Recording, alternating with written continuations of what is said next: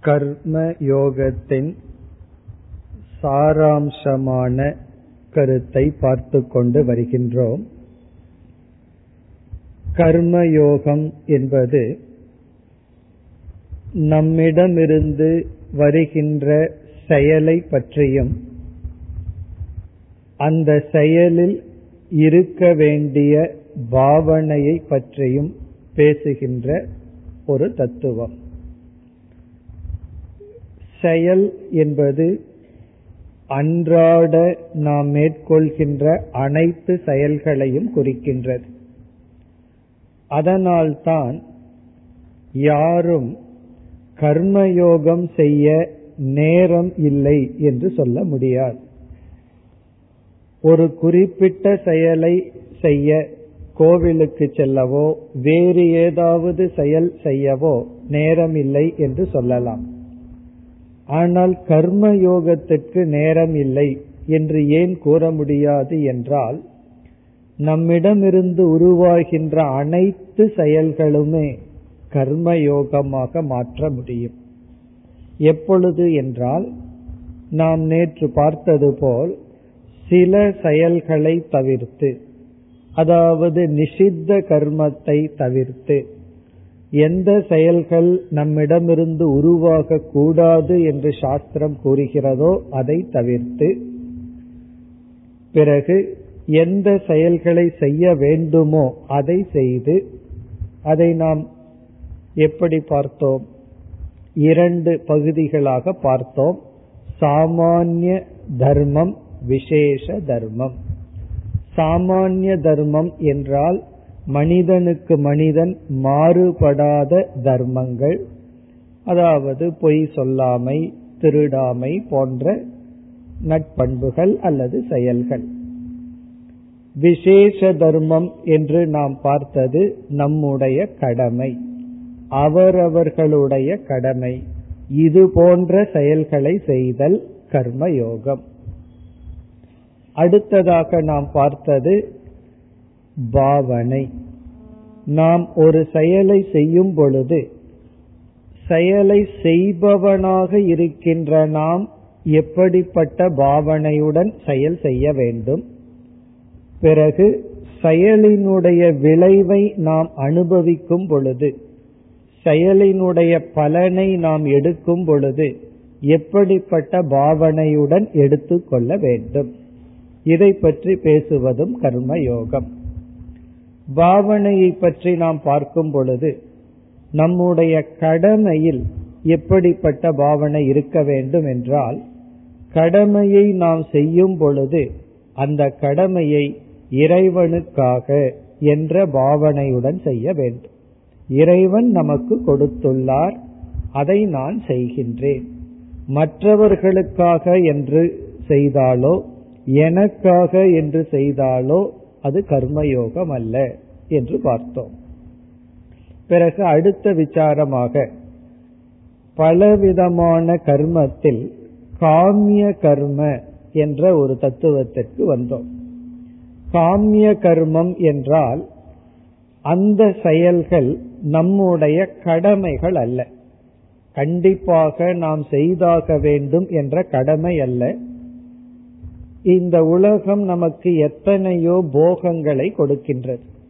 கொடுக்க தயாராகவும் இருக்கின்றது.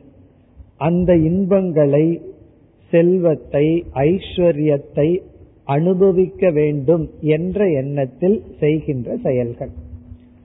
இதில் நம்முடைய பாவனை எப்படி இருக்க வேண்டும்?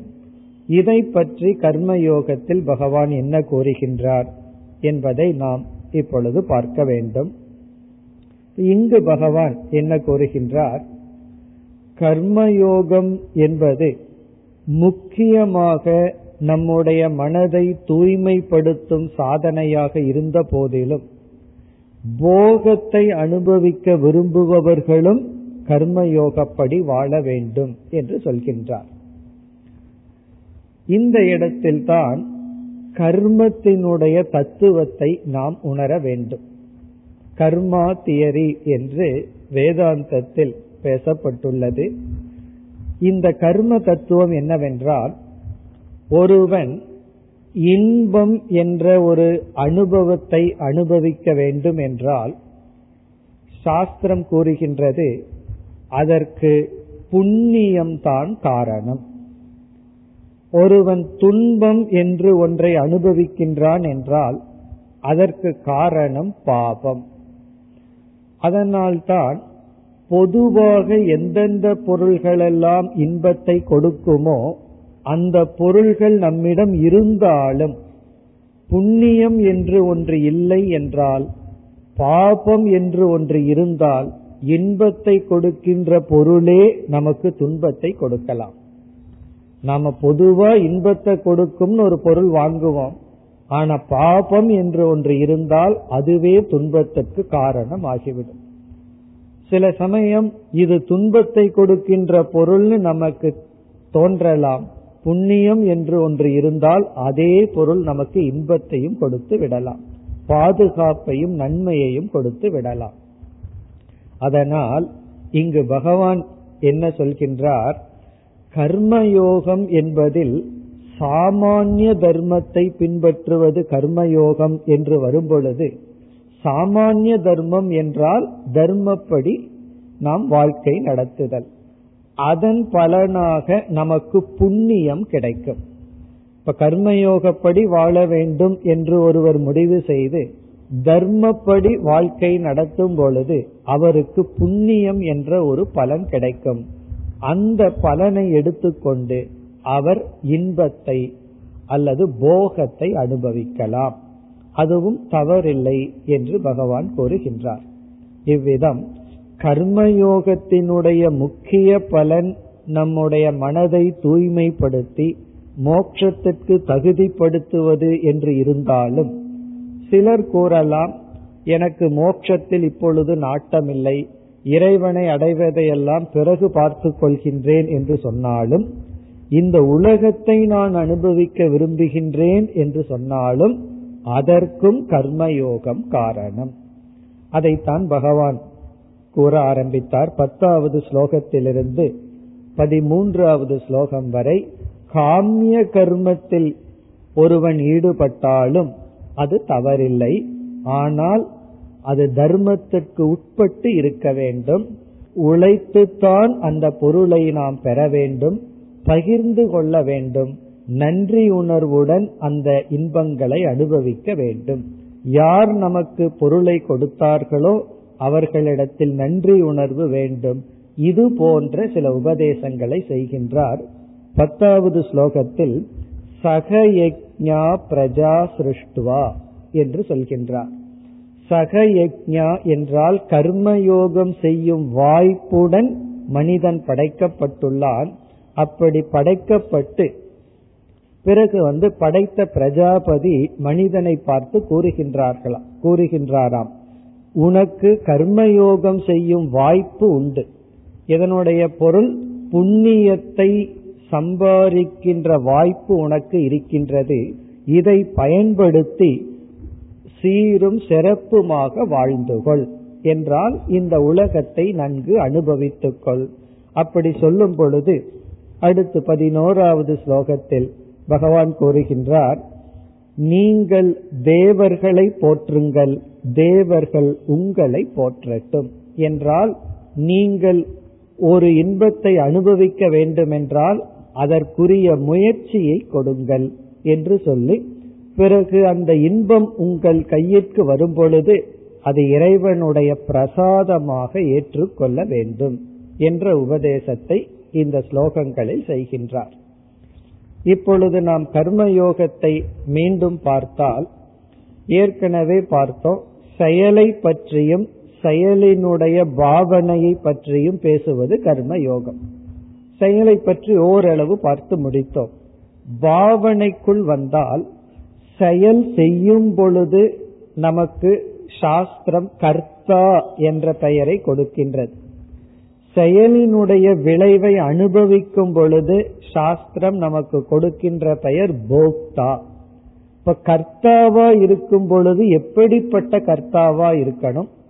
போக்தாவாக இருக்கும் பொழுது எப்படிப்பட்ட பாவனையுடன் போக்தாவாக இருத்தல் என்றால் செயல் செய்யும் பொழுது அது கடமையாக இருந்தால் இறைவனுக்காக என்ற பாவனையுடன் செயல்பட வேண்டும். பிறகு அந்த கடமையில் யார் நன்மை அடைகின்றார்களோ பலன் அடைகின்றார்களோ அவர்களிடம் எதிர்பார்ப்பு இருக்கக்கூடாது என்றெல்லாம் பார்த்தோம். இனி போக்தாவுக்கு வருகின்றோம். போக்தாவுக்கு வந்தால் நாம் கர்ம பலனாக எந்தெந்த அனுபவத்தை பெறுகின்றோமோ அந்த அனுபவத்தை இறைவனுடைய பிரசாதமாக ஏற்றுக்கொள்ள வேண்டும்.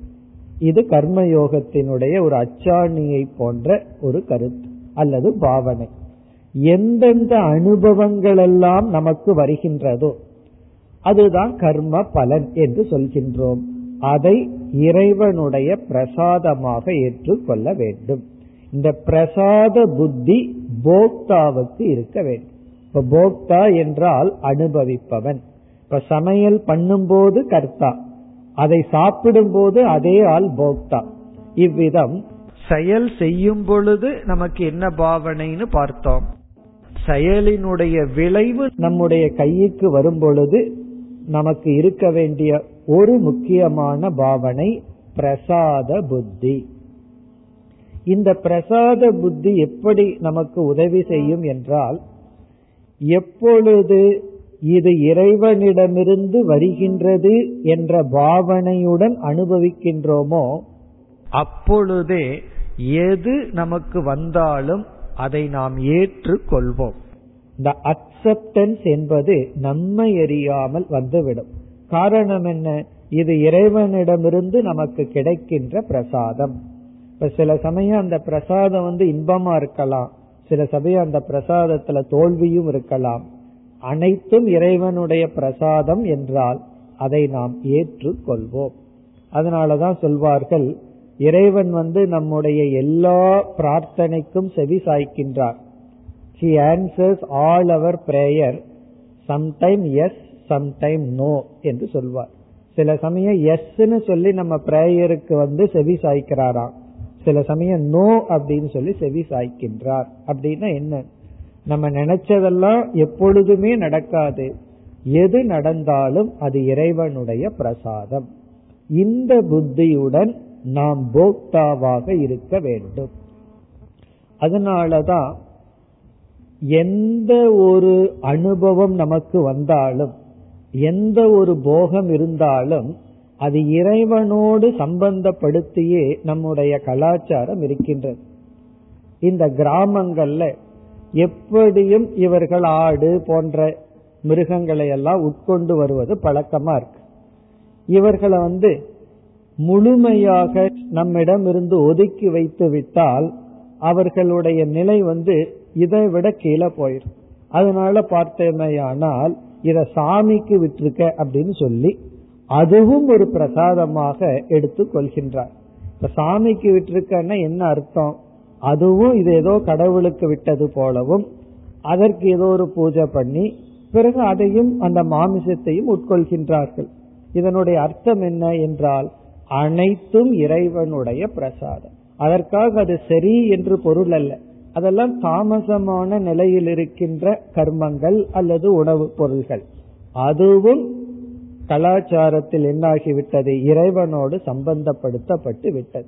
இவ்விதம் அனைத்து விதமான போகங்களும் இறைவனோடு சம்பந்தப்படுத்தி நாம் எடுத்துக்கொண்டால் அது போகமாக ஆரம்பத்தில் இருந்தாலும் இறுதியில் நமக்கு சித்த சுத்தியை கொடுக்கும். இப்ப இதுவரை கர்மயோகத்தை பகவான் ஒரு தனிப்பட்ட மனிதனுடைய வாழ்க்கையை மையமாக வைத்து பேசிக்கொண்டு வந்தார். நியதம் கர்ம என்று ஆரம்பித்து பதிமூன்றாவது ஸ்லோகம் வரை ஒரு தனிப்பட்ட மனிதனுக்கு எந்த விதத்தில் கர்மயோகமானது பயன்படும் எப்படி எடுத்துக்கொள்ள வேண்டும் என்று பேசி வந்தார். இதற்கு பிறகு பதினான்காவது ஸ்லோகத்திலிருந்து பதினாறாவது ஸ்லோகம் வரை கர்ம யோகத்தை சற்று வேறு கோணத்தில் பகவான் விளக்குகின்றார். அதை நாம் இப்பொழுது பார்ப்போம். பகவான் இப்பொழுது எடுத்துக்கொள்கின்ற விளக்கமானது இந்த கர்ம யோகம் என்பது ஒரு தனிப்பட்ட மனிதனுடைய மேன்மைக்கு நன்மைக்கு மட்டும் பயன்படுவதல்ல. இந்த உலகத்தினுடைய ஸ்திதி ஹேது. இந்த உலகம் சீராக இயங்குவதற்கு காரணமே கர்மயோக வாழ்க்கை முறை என்று சொல்கின்றார். இந்த கர்மயோகப்படி ஒருவன் வாழ்ந்தால்தான் இந்த உலகமே சீராக இயங்கும். இல்லை என்றால் இந்த உலகமே இயங்காது சீராக இயங்காது என்று இந்த உலகத்துல ஒரு பெரிய சக்கரத்தை பகவான் நமக்கு காட்டுகின்றார். ஒரு சைக்கிள் போல படிப்படியாக உபதேசம் செய்து இதுல ஏதாவது ஒன்றை எடுத்து விட்டால் உலகம் சீராக இயங்காது என்று சொல்கின்றார். என்ன சொல்கின்றார் என்று பார்ப்போம்.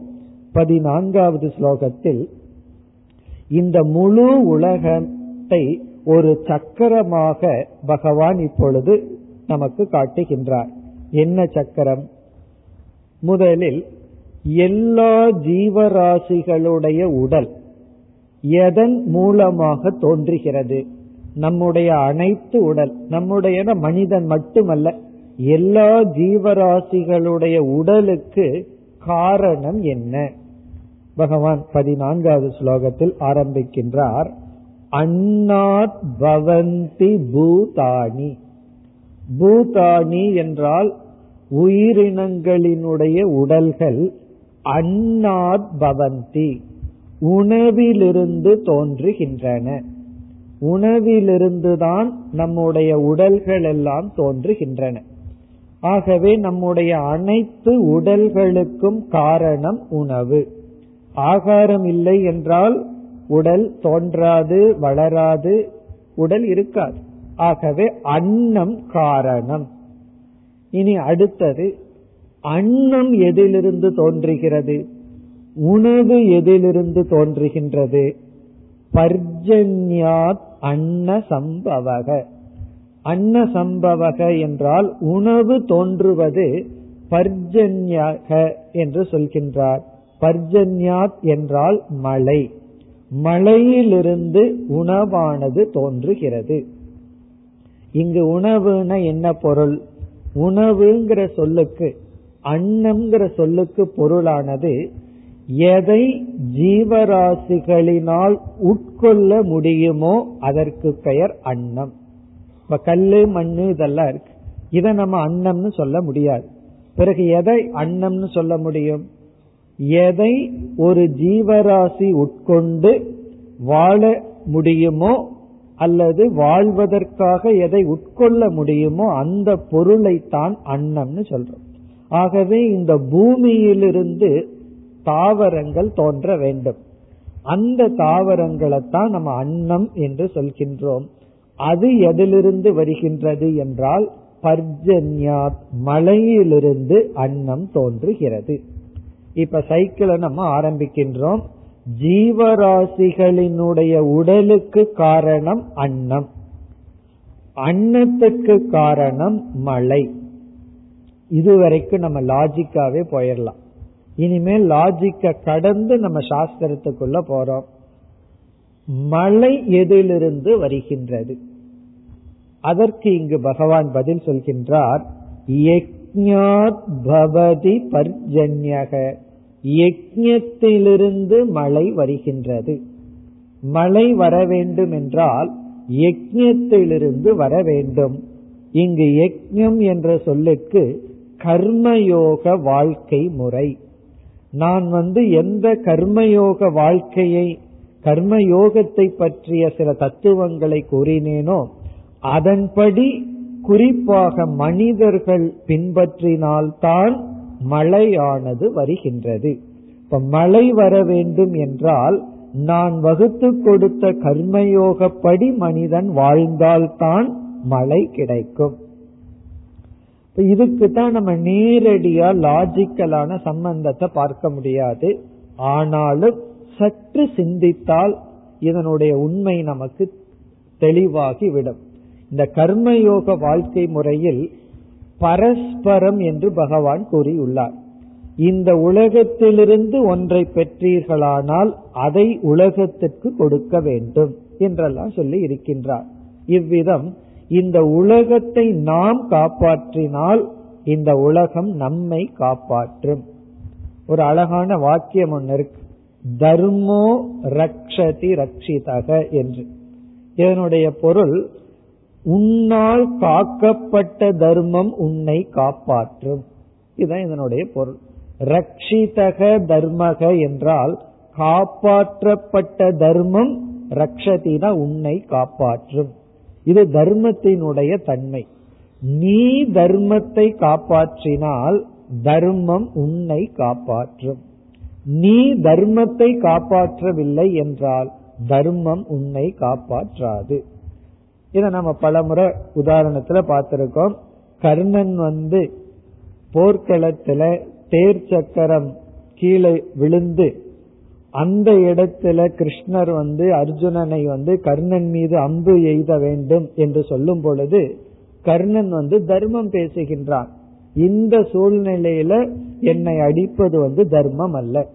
அப்பொழுது பகவான் கூறுகின்றார் நீ தர்மத்தை காப்பாற்ற தர்மம் பேசவில்லை. உன்னை காப்பாற்ற தர்மத்தை பயன்படுத்துகின்றாய். நீ தர்மத்தை காப்பாற்றுறதுக்கு தர்மம் பேசியிருந்தீனா இந்த நேரத்துல நீ இந்த இடத்தில் இருக்க மாட்டாய். ஆகவே தர்மத்திற்காக தர்மத்தை நாம் பின்பற்றினால் அந்த தர்மம் நம்மை காப்பாற்றும். நம்மளும் பல சமயம் தர்மம் பேசுவோம். அது நம்மை காப்பாற்றுவதாக மட்டும் இருந்தால் அப்படி இல்லாமல் எப்பொழுது தர்மத்தை காப்பாற்ற தர்மத்தை பின்பற்றுகின்றோமோ அந்த தர்மம் நம்மை காப்பாற்றும். அந்த நியதிப்படி தர்மப்படி மனிதர்கள் வாழும் பொழுது அந்த தர்மத்திலிருந்து மழை பெய்கின்றது. அதனாலதான் வள்ளுவர் வந்து கடவுள் வாழ்த்துக்கு அப்புறம் வான் சிறப்பு வச்சார். அந்த கடவுள் வாழ்த்துக்கு வான் சிறப்புக்கு ரொம்ப முக்கியம். அதாவது சம்பந்தம் இருக்கின்றது. இவ்விதம் எங்கு தர்மம் இருக்கின்றதோ அங்குதான் செழிப்பு இருக்கும். பாண்டவர்கள் வந்து மறைந்து வாழ்ந்து கொண்டிருந்த காலத்தில் துரியோதனன் எத்தனையோ ஒற்றர்களை அனுப்பினான். அதுல அறிவாளி ஒருத்தன் சொன்னான் எந்த தேசத்துல மழை நல்லா பெய்யுதோ அங்கதான் பாண்டவர்கள் ஒளிந்து கொண்டு இருக்க வேண்டும் சொல்லி. காரணம் என்ன? எங்கு நல்லவர்கள் இருக்கின்றார்களோ தர்மம் இருக்கின்றதோ அங்குதான் செழிப்பு இருக்கும் என்று. இவ்விதத்தில் யஜ்யத்திலிருந்து மழை வருகின்றது. தர்மத்திலிருந்து மழை வருகின்றது. இங்க மழை அப்படிங்கிறது ஒரு எக்ஸாம்பிள் தர்மத்திலிருந்து தான் செழிப்பும் அனைத்தும் வருகின்றது. இனி அடுத்தது இந்த கர்ம யோகம் எங்கிருந்து வருகின்றது? இந்த யஜ்யமானது எங்கிருந்து உருவாகின்றது என்ற கேள்வி வருகிறது. இப்ப எப்படி இந்த ஒரு ஒரு சர்க்கிளா நம்ம பார்க்க போறோம். ஒரு வட்டமாக பகவான் நம்மிடம் கூற போகின்றார். அதுல ஆரம்பித்தது வந்து இந்த உடல் உணவிலிருந்து வந்தது. இந்த உணவு எதிலிருந்து வந்தது என்றால் மலையிலிருந்து வருகின்றது. மழை எதிலிருந்து வருகின்றது என்றால் யஜ்யம் யஜ்யத்தை நம்ம வந்து தர்மம் என்று புரிந்து கொள்வோம். இந்த தர்மம் எப்படி வருகின்றது என்றால் நம்முடைய செயலிலிருந்து வருகின்றது. அதைத்தான் இறுதியாக யஜ்ஞக கர்ம சமுத்பவம் என்று சொல்றார். கர்ம சமுத்பவம் என்றால் நம்முடைய உடலிலிருந்து வருகின்ற செயல் அந்த செயலிலிருந்து வருவதுதான் தர்மம் அல்லது யஜ்யம் அல்லது கர்ம யோகம். இப்பொழுது அந்த சைக்கிள் வந்து கம்ப்ளீட் ஆகுது. நம்முடைய உடலிலிருந்து செயல் வருகிறது அந்த செயலிலிருந்து தர்மம் அந்த தர்மத்திலிருந்து மழை மழையிலிருந்து உணவு உணவிலிருந்து உடல். இந்த உடலிலிருந்து செயல் செயலிலிருந்து தர்மம் என்று ஒரு சக்கரத்தை பகவான் அறிமுகப்படுத்துகின்றார். இப்ப இதுல ஒருவன் கர்மயோகத்தை பின்பற்றவில்லை என்றால் இப்ப ஒரு மனித உடலை எடுத்தவன் செயல்படுகின்றான். இப்ப மனிதனிடமிருந்து செயல் வரும் பொழுது அந்த செயல் தர்மத்துக்கு உட்படவில்லை என்றால் இந்த சக்கரத்திலிருந்து உன்னை வெளியே எடுத்துட்டோம்னு அர்த்தம். வெளியே எடுத்தா என்ன ஆகும் தர்மத்தை எடுத்து விட்டோம். மனிதனுடைய உடலிலிருந்து செயல் வரும் பொழுது அந்த செயல் கர்மயோகத்துக்கு உட்பட்டு இல்லை என்றால் அது அதர்மமாகி விடுகின்றது. இப்ப தர்மம் போயிடுதுன்னு சொன்னா மழை இல்லை. மழை இல்லை என்றால் அன்னம் இல்லை. அன்னம் இல்லை என்றால் உடல் இல்லை. அப்படின்னா என்ன அர்த்தம்? இந்த உலகம் சீராக இயங்காது. மனித இனமானது சீராக இயங்காது. ஆகவே கர்மயோகத்தை பகவான் எப்படி அறிமுகப்படுத்துகிறார் என்றால் இது வந்து ஒரு தனிப்பட்ட மனிதனுடைய வளர்ச்சிக்காக மட்டுமல்ல இந்த முழு உலகமுமே இயங்க வேண்டும் என்றால் கர்மயோகப்படி மனிதன் வாழ்ந்தால்தான் இந்த உலகம் அமைதியாக சீராக இயங்கும்.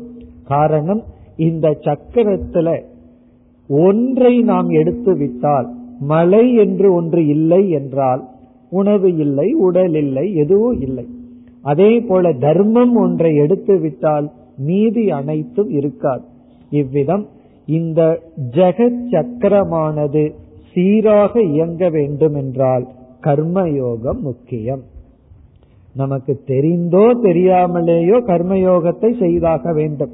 சிலர் வந்து கர்மயோகம்னு என்னன்னு தெரியாமல் கர்மயோகத்தை செய்து வருவார்கள்.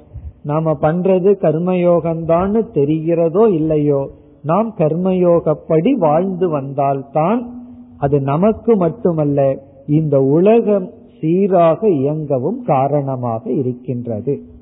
இவ்விதம் இந்த சக்கரத்தை பகவான் பதினான்காவது ஸ்லோகத்தில் அறிமுகப்படுத்தி பதினைந்தாவது ஸ்லோகத்தில் இந்த கர்மத்தை பற்றி எது தர்மம் எது அதர்மம் என்ற விஷயத்தில் நமக்கு எங்கு பிரமாணம் இருக்கின்றது என்று அறிமுகப்படுத்துகின்றார்.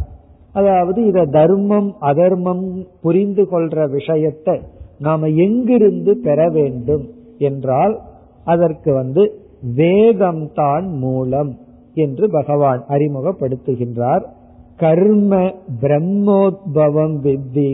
இந்த கர்மமானது வேதத்தினுடைய கர்மகாண்டத்திலிருந்து வந்துள்ளது. இந்த வேதமானது எத்தனையோ கர்மங்களையெல்லாம் நமக்கு வகுத்து கொடுத்துள்ளது என்று கூறி பிறகு வந்து ஒரு எச்சரிக்கை விடுக்கின்றார். யார் இந்த சக்கரத்தை பின்பற்றுகின்றார்களோ அவர்களுடைய வாழ்க்கை அர்த்தமுடையதாக இருக்கின்றது.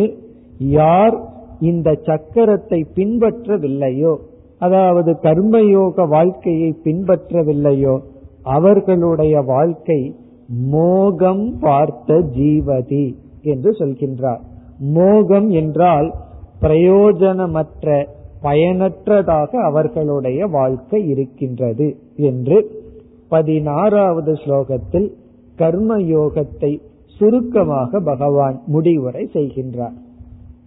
இவ்விதம் இந்த அத்தியாயத்தில் ஏழாவது ஸ்லோகத்தில் ஆரம்பித்து பதினாறாவது ஸ்லோகம் வரை கர்மயோகத்தை பற்றிய நாம் பார்த்த கருத்தை பகவான் உபதேசம் செய்துள்ளார். இதற்கு பிறகும் கர்மயோக சம்பந்தமான கருத்துக்களை முழு கீதையில் ஆங்காங்கு உபதேசம் செய்வார். ஏற்கனவே இரண்டாவது அத்தியாயத்திலும் கர்மயோக சம்பந்தமான சில முக்கியமான கருத்துக்களை பகவான் கூறியுள்ளார். ஆகவே இப்பொழுது நாம் முழு கர்மயோகத்தை ஒரு விதத்தில் பார்ப்போம். இரண்டாவது அத்தியாயத்தில் கர்மயோகத்தில் கர்மயோகத்தை பற்றி என்ன முக்கிய கருத்தை கூறியுள்ளார்? இந்த அத்தியாயத்தில் எப்படி கூறியுள்ளார் என்று பார்த்து பிறகு அடுத்த ஸ்லோகத்திற்கு செல்லலாம். இப்ப நம்ம இரண்டாவது அத்தியாயத்துல மூன்று கருத்து எடுத்துக்கொண்டு இப்பொழுது பார்ப்போம். காரணம் இந்த மூன்றும் கர்மயோகத்திற்கு மிக முக்கியமான கருத்து. முதல் கருத்து கர்த்தா போக்தா என்ற இரண்டு சொற்களை நாம் பார்த்தோம். கர்த்தா என்றால் கர்மத்தை செய்பவன். போக்தா என்றால் கர்மத்தினுடைய பலனை அனுபவிப்பவன். நம்ம என்ன சொன்னோம்? கர்த்தாவுக்கு சில பாவனை இருக்க வேண்டும். போக்தாவுக்கு சில விதமான பாவனை இருக்க வேண்டும்னு பார்த்தோம். ஆட்டிடியூட் பாவனைனா அந்த உணர்வுடன் செயல்பட வேண்டும். அந்த உணர்வுடன் பலனை வாங்க வேண்டும்னு பார்த்தோம். எந்த ஒரு பாவனையும் அறிவின் அடிப்படையில தான் நமக்கு வரும். ஒருவரிடத்துல நமக்கு எப்படிப்பட்ட உணர்வு வரும் என்றால் அவரை பற்றி என்ன நான் ஜட்ஜ்மெண்ட் பண்ணி வச்சிருக்கேன் என்ன அறிவை நான் சேகரிச்சு வச்சிருக்கேங்கிற அடிப்படையில தான் அவர் வந்து நம்பிக்கைக்குரியவர்ங்கிற அறிவு எனக்கு இருந்தா அவர் மீது ட்ரஸ்ட் நம்பிக்கைங்கிற ஒரு உணர்வு வரும். இல்ல அவர் வந்து ஏமாற்றுபவர் அப்படிங்கிற ஜட்ஜ்மெண்ட் எனக்கு இருந்ததுன்னா அவரிடத்துல பயம் அல்லது விலகி செல்ல வேண்டும்ங்கிற பாவனை எனக்கு வரும். ஆகவே எந்த ஒரு எமோஷனல் ஃபீலிங் அது இன்டலெக்சுவல் ஜட்ஜ்மெண்ட்டை பொறுத்து இருக்கு ஆகவேதான் இரண்டாவது அத்தியாயத்தில் இந்த பாவனை வருவதற்காக கர்மத்தை பற்றிய ஒரு பெரும் உண்மையை பகவான் உபதேசித்தார். அது என்னவென்றால் கர்மண்யேவ அதிகாரக மா பலேஷு. கர்மம் செய்யும் பொழுது நமக்கு வாய்ப்பு இருக்கின்றது. ஒரு செயலை செய்யலாம் செய்யாமல் இருக்கலாம். அவருக்கு சாய்ஸ் இருக்கு. ஏன்னா அவன் செய்வதற்கு முன்னாடி ஆராய்ந்து செய்ய அவனுக்கு சாய்ஸ் தேர்ந்தெடுக்கும் வாய்ப்பு உண்டு.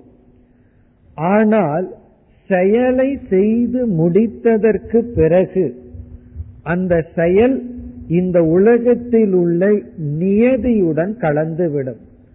அதற்கு பிறகு எப்படிப்பட்ட பலன் அவனுக்கு வர வேண்டும் என்ற விஷயத்தில் வாய்ப்பு கிடையாது. எப்படி செய்தானோ அதன் அடிப்படையில் கண்டிப்பாக பலன் வரும். இப்போ கர்த்தாவாக இருக்கின்ற நான் எதை உணர வேண்டும் என்றால் செய்வதற்கு முன் எனக்கு வாய்ப்பு இருக்கின்றது என்பதை உணர வேண்டும். ஏன்னா நான் இதை செய்யலாம் செய்யாம இருக்கலாம் அதை நான் உணர வேண்டும். அதாவது ஃபுல் சாய்ஸ் எனக்கு இருக்குன்னு உணர வேண்டும்.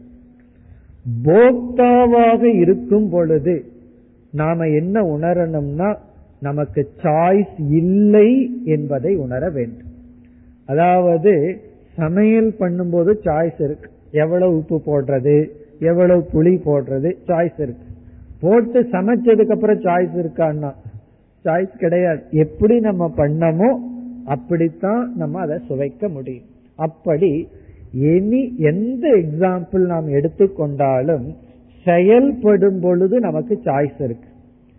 செயலை செய்து முடித்ததற்கு பிறகு பலனை நாம் அனுபவிக்கும் பொழுது சாய்ஸ் நமக்கு கிடையாது. இப்ப சாய்ஸ் இருக்கும் போது நம்முடைய பாவனை எப்படி இருக்க வேண்டும் என்றால் தர்மா தர்ம ஞானத்தை அடைந்து எது தர்மம் எது அதர்மம்ங்கிற அறிவை நாம் அடைந்து தர்மப்படி நம்முடைய செயலை நம்மிடம் இருந்து உருவாக்க வேண்டும். அதுதான் நம்ம வந்து யூஸ் பண்ற பெஸ்ட் சாய்ஸ் இப்ப அந்த இடத்துல நமக்கு அறிவு தேவை. ஒரு செயல் செய்வதற்கு முன்னாடி இது தர்மத்துக்கு உட்பட்டதா?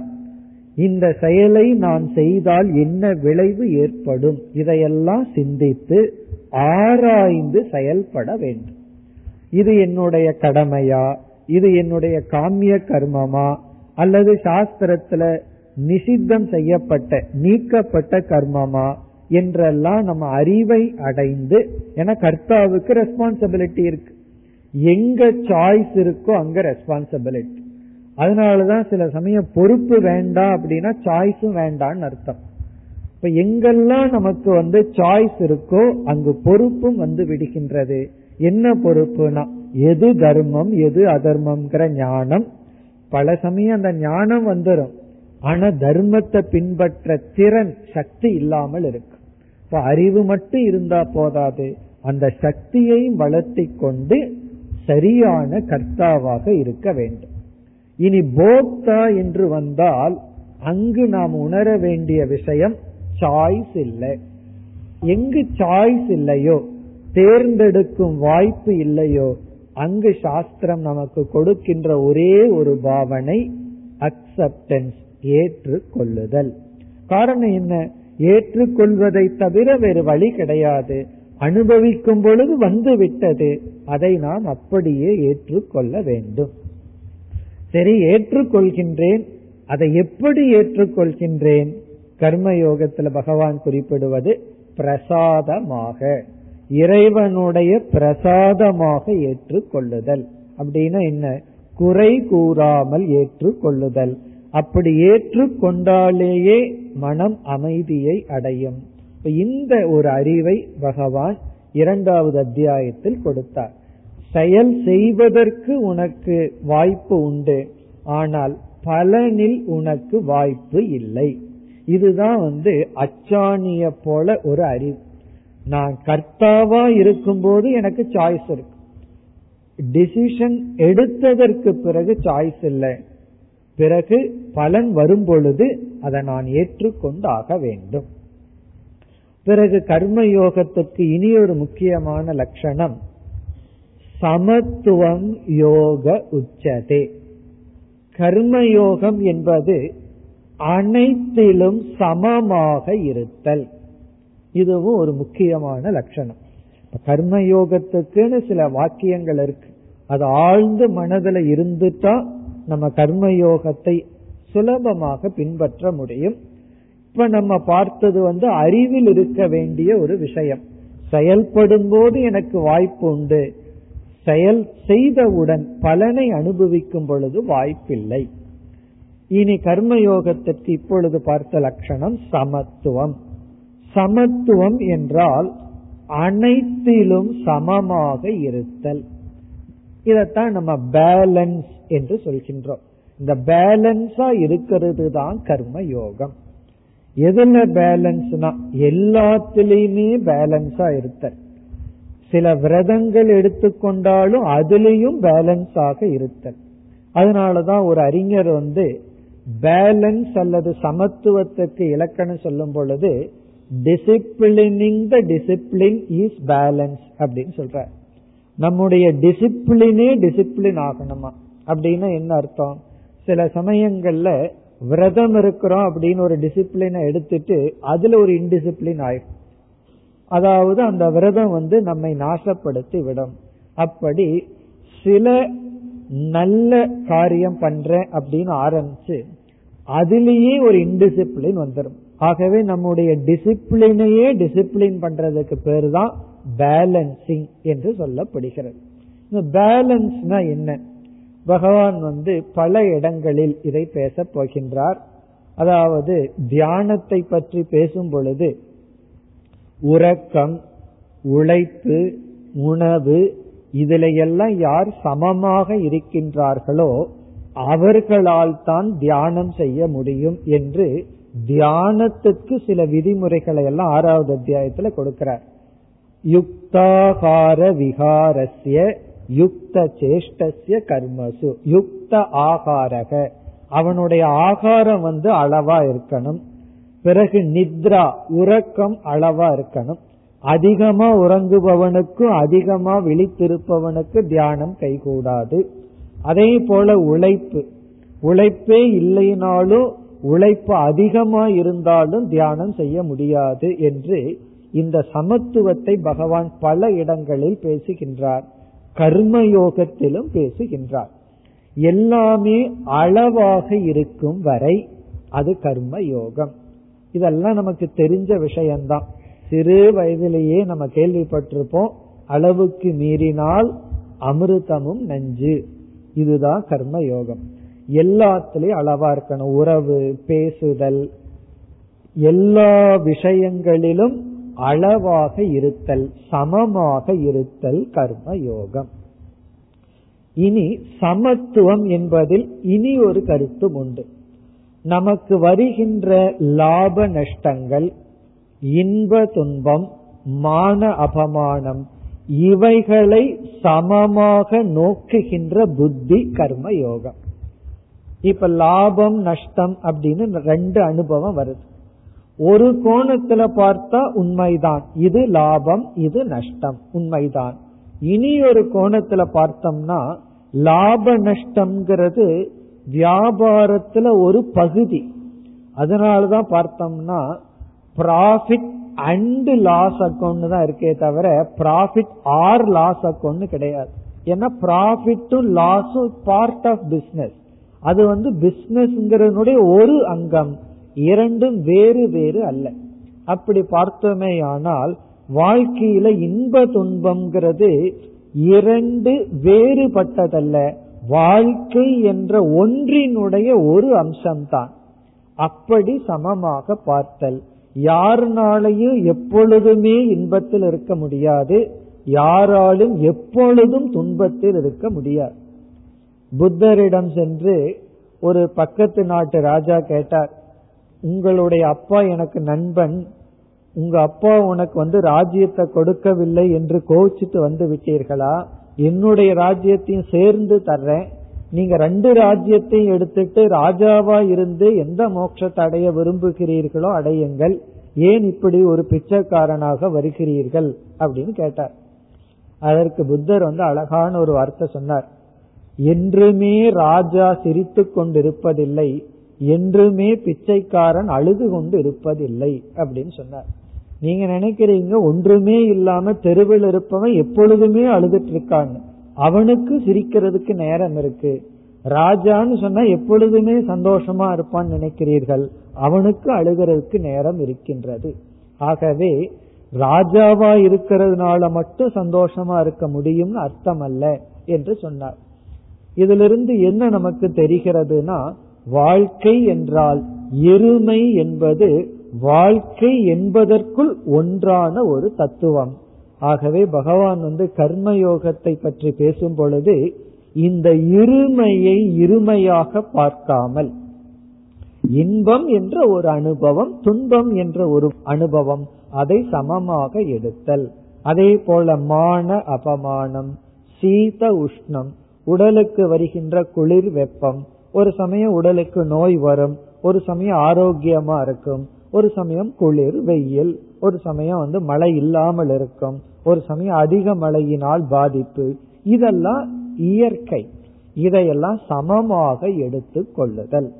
சமத்துவம் என்றால் சமத்துவ புத்தி சமத்துவ பாவனை கர்ம யோகம். நமக்கு வருகின்ற இரண்டு எக்ஸ்ட்ரீம் அனுபவத்தில் வேறுபட்ட அனுபவங்கள். அதை சமமாக எடுத்து கொள்ளுதல். அப்படி எடுத்துக்கொண்டால் அது கர்ம யோகம் அதனால் இந்த சமத்துவங்கிற சொல் நம்முடைய மனதுக்குள் நன்கு பதிய வேண்டும். வருகின்ற ஒவ்வொரு அனுபவங்களையும் சமமாக எடுத்து கொள்ளுதல்.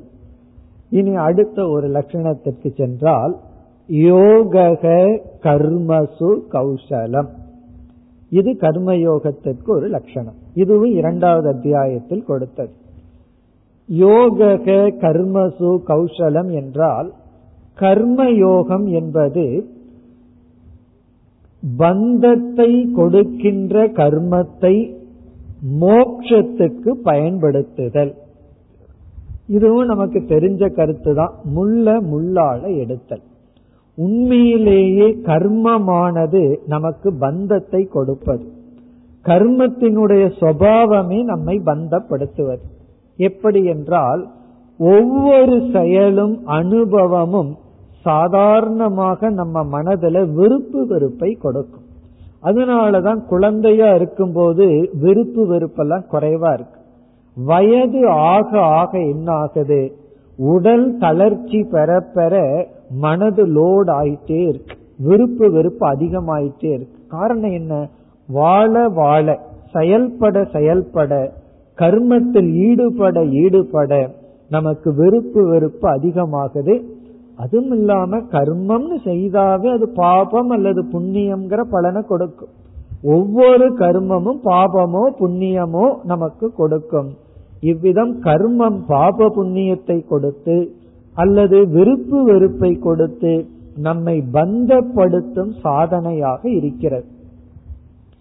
இப்படி நம்மை பந்தப்படுத்தும் கர்மத்தை பந்தத்திலிருந்து நிவிருத்திக்கு பயன்படுத்துவது கர்ம யோகம் இப்ப கர்ம யோகம் என்றால் எந்த கர்மம் நமக்கு பாப புண்ணியத்தை கொடுத்து சங்கடத்தை கொடுத்து விருப்பு வெறுப்பை எல்லாம் கொடுத்து கொண்டிருக்கிறதோ அதையே கர்ம யோகமாக செய்து விருப்பு வெறுப்பை நீக்கி பாபத்தை நீக்கி ஆனா புண்ணியத்தை நீக்க முடியாது. அதை ஞானத்தினாலதான் நீக்க முடியும்.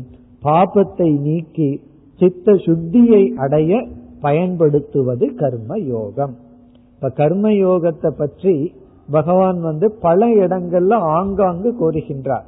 இப்ப இந்த அத்தியாயத்துல இந்த இடத்துல இவ்வளவுதான் பேசி இருக்கின்றார். எப்படி பேசியுள்ளார்னா அதாவது நியதமான கர்மத்தை செய்ய வேண்டும் என்று ஆரம்பித்து கர்மயோகம்ங்கிறது இந்த உலகம் சீராக இயங்க காரணம் என்றவரை பேசி பதினாறாவது ஸ்லோகத்துடன் கர்மயோகத்தினுடைய மைய கருத்தை பகவான் முடிவுரை செய்கின்றார். இனி நாம் அடுத்த பகுதிக்கு செல்கின்றோம். அடுத்த இரண்டு ஸ்லோகங்களில் என்ன கருத்திற்கு பகவான் வருகின்றார் என்று பார்ப்போம். அதாவது பதினேழு பதினெட்டு இந்த இரண்டு ஸ்லோகங்களுக்கு வருகின்றோம். ஒரு கேள்வி. கர்மயோகம் என்ற சாதனையை நம்முடைய வாழ்நாள் முழுவதும் அல்லது கடைசி வரை பின்பற்றிக் கொண்டே இருப்பதா? அல்லது ஒரு காலத்தில் கர்மயோகத்தை நாம் நிறுத்தலாமா? அதாவது கடமையிலிருந்து நாம் விலகலாமா என்ற ஒரு கேள்வி வரும் பொழுது அதற்கு பகவான் இங்கு பதில் சொல்கின்றார். கர்மயோகம் என்று சொல்லும் பொழுது கண்டிப்பாக நாம் கடமையில் ஈடுபட்டு ஒரு பொறுப்பில் இருக்க வேண்டும் என்று பார்த்தோம். ஆனா இங்கு என்ன சொல்கின்றார்? இரண்டு ஸ்லோகங்களில் இப்படிப்பட்ட மனநிலையை ஒருவன் அடைந்து விட்டால் இந்த மனநிலையை அடைந்த ஞானிக்கு கர்மயோகம் அவசியமில்லை என்று சொல்கின்றார். கர்மயோகம் அவசியமில்லை என்றால் கர்மயோகத்தினுடைய பலனை அடைந்ததனால் அவன் முழுமையாக விலகி கொள்ளலாம். இப்ப கர்மயோகம் என்பது அதாவது கடமையில் ஈடுபட்டு கொண்டிருத்தல் என்பது வாழ்நாள் முழுவதும் செய்தாக வேண்டிய நிர்பந்தமோ நிபந்தனையோ அல்ல என்று சொல்கின்றார். அப்படி சொல்லும் பொழுது இங்கு வந்து ஞானியினுடைய மனதை பகவான் வர்ணிக்கின்றார். இப்படிப்பட்ட மனநிலையை எந்த ஒருவன் அடைகின்றானோ எவன் ஒருவன் இப்படிப்பட்ட மனநிலையை அடைகின்றானோ அவனுக்கு எந்த கர்மமும் கிடையாது எந்த கடமையும் கிடையாது முழுமையாக விடுதலை அடைகின்றான். இங்கு விடுதலை என்று சொல்லும் பொழுது அவன் வேதத்திலிருந்தே விடுதலை அடைகின்றான். வேதமே அவனுக்கு வந்து ஹண்ட்ரட் பர்சன்ட் ஃப்ரீடம் கொடுக்குது உனக்கு எந்த கடமையும் கிடையாது. இதை நீ செய்தாக வேண்டும் என்று ஒன்று இல்லை. அல்லது இதை செய்யக்கூடாது என்று ஒன்று இல்லை என்று வேதம் வந்து அவனுக்கு ஃபுல் ஃப்ரீடம் கொடுக்குது. எந்த கர்மமும் கர்ம யோகமும் கிடையாது. இதை கேட்ட உடனே அர்ஜுனனுக்கு தோன்றலாம் அல்லது நமக்கும் தோன்றலாம். ஆகவே நானும் நாளைக்கே இந்த மனநிலையை அடைஞ்சிட்டு என்னுடைய கடமையை எல்லாம் விட்டுட்டு நான் ஃப்ரீயா இருக்க விரும்புகின்றேன்னு சொல்லி இப்ப மனநிலைய பார்ப்போம். இனி இந்த ரெண்டு ஸ்லோகமும் ஞானியினுடைய மனநிலை. ஞானிக்கு இப்படிப்பட்ட மனம் இருக்கின்றது. எப்படிப்பட்ட மனம்? எஸ் எஸ்து ஆத்மரதிரேவ சியாத் ஆத்ம திருப்தஸ்ட மாணவக ஆத்மனி ஏவச்ச சந்துஷ்டக யார் ஆத்மரதி ஏவ சியாத் முண்டகோபனிஷத்தில் இருக்கிற கருத்து அப்படியே இங்கு பகவான் கூறியுள்ளார். ஆத்ம கிரீட ஆத்மரதி கிரியாவான்னு முண்டகோபனிஷத்தில் இருக்கிற மந்திரம் அதேதான் இங்கும் வந்துள்ளது. ஆத்மரதிகி என்றால் யார் தன்னிடத்திலேயே மகிழ்ந்திருக்கின்றார்களோ. இந்த ஞானி மகிழ்ச்சியா இருக்க வேண்டும் என்றால் இந்த ஞானிக்கு யார் வேண்டும் என்றால் ஞானிதான் வேண்டும். யாரும் வேண்டாம். தன்னிடத்திலேயே தான் மகிழ்ந்திருப்பவன். ஆத்ம திருப்தக. திருப்தி என்றாலும் ரதி என்றாலும் ஒரே பொருள்தான். தன்னிடத்திலேயே திருப்தியாக இருப்பவன் ஆத்மனியேவ சந்துஷ்டக. சந்துஷ்டகன சந்தோஷங்கிற சொல் தான் தன்னிடத்திலேயே சந்தோஷமாக இருப்பவன். இந்த திருப்திய மூன்று படியாக பேசுவார்கள். ஒன்று நாம் விரும்புகின்ற பொருளை பார்க்கும் பொழுது வருகின்ற திருப்தி. அதை வந்து பிரியம் என்றும் நாம விரும்புகின்ற பொருளை நாம் அடையும் பொழுது வருகின்ற அடுத்த ஸ்டெப் திருப்தி அதை வந்து மோதம் என்று சொல்லப்படும். பிறகு அந்த பொருளை அனுபவிக்கும் பொழுது வருகின்ற திருப்திக்கு பேரு பிரமோதம். இப்படி திருப்தி வந்து மூணு ஸ்டேஜில் இருக்கு. அதை நம்ம வந்து அனுபவ ரீதியா பார்க்கலாம். இப்போ ஒரு குழந்தை நம்ம இடத்துல வரும் பொழுது நம்ம வந்து ஒரு சாக்லேட் பாக்ஸ் எடுத்து மேல வைக்கிறோம். அந்த குழந்தை பார்த்த உடனே அந்த முகத்துல ஒரு மலர்ச்சிய பார்க்கலாம். ஓரளவுக்கு ஒரு மகிழ்ச்சி சந்தோஷம். ஏன்னா விரும்பிய பொருள் இருக்கு. தெரிஞ்ச உடனே ஒரு சந்தோஷம். அந்த குழந்தையினுடைய கையில கொடுத்து பாருங்க சந்தோஷம் ஒரு ஸ்டெப் அதிகமாகும். ஏன்னா விரும்பிய பொருள் கைக்கு வந்தாச்சுன்னு சொல்லி. பக்கத்துல அம்மா பிடுங்காம இருக்கலாம் அப்படிங்கிற ஒரு நம்பிக்கையினால முழு சந்தோஷம் வரல. ஏன்னா கைக்கு வந்ததும் வாய் கெட்டாம போலாம். பிறகு அதை எடுத்து அந்த குழந்தை சாப்பிடும் பொழுது அதை விட அதிக சந்தோஷம். இதே போலதான் மூன்று ஸ்டேஜில் ஆனந்தம் பேசப்படும். அதாவது பிரிய மோத பிரமோதம். அதுதான் இங்கு சொல்லப்படுகின்றது. ரதி திருப்தி சந்தோஷக. இது எல்லாமே ஞானிக்கு தான் தான் இதனுடைய சாரம் தன்னிடத்திலேயே தான் மகிழ்ந்திருப்பவன். அவன் சந்தோஷமா இருக்க வேண்டும் என்றால் எந்த நிபந்தனையும் கிடையாது. எந்த கண்டிஷனும் கிடையாது. இது இப்படி இருந்தாதான் நான் சந்தோஷமா இருப்பேன் அப்படின்னு கிடையாது. இந்த மனநிலை யாருக்கு வருகிறதோ பகவான் சொல்றார் தஸ்ய காரியம் ந வித்யதே. அவனுக்கு ஒரு காரியமும் கிடையாது.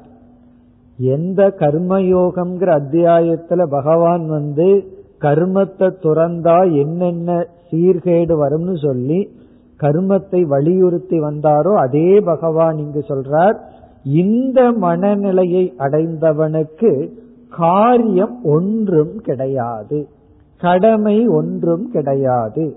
அந்த ஞானி இடத்துல போய் நீங்கள் இதை செய்ய வேண்டும் என்ற ஒரு நிபந்தனையோ ஒரு விதியோ அல்லது செய்யக்கூடாது என்ற விதியோ கொடுக்க கூடாது. காரணம் அவன் விடுதலை அடைந்தவன். அவனுக்கு ஒரு காரியமும் இல்லை. பிறகு இதே கருத்தை அடுத்த ஸ்லோகத்திலும் பகவான் விளக்குகின்றார். நைவ தஸ்ய கிருதேன அர்த்தக. இந்த ஞானிக்கு ஒன்றை செய்வதனால் ஒரு பலன் அவனுக்கு கிடையாது. இத செஞ்சா எனக்கு இது கிடைக்கும் அப்படின்னு ஒண்ணு கிடையாது.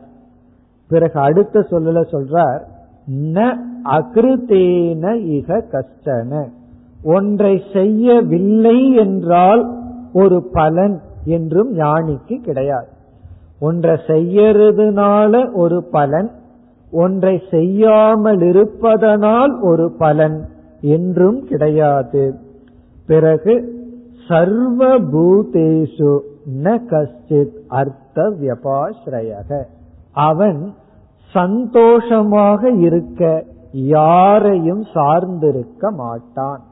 அர்த்த வியபாசிரயகன சார்ந்திருத்தல். அவன் வந்து மகிழ்ச்சிக்காக யாரையும் சார்ந்திருக்க மாட்டான். ஆனா உயிர் வாழ்வதற்கு சார்ந்திருக்கின்றோம்.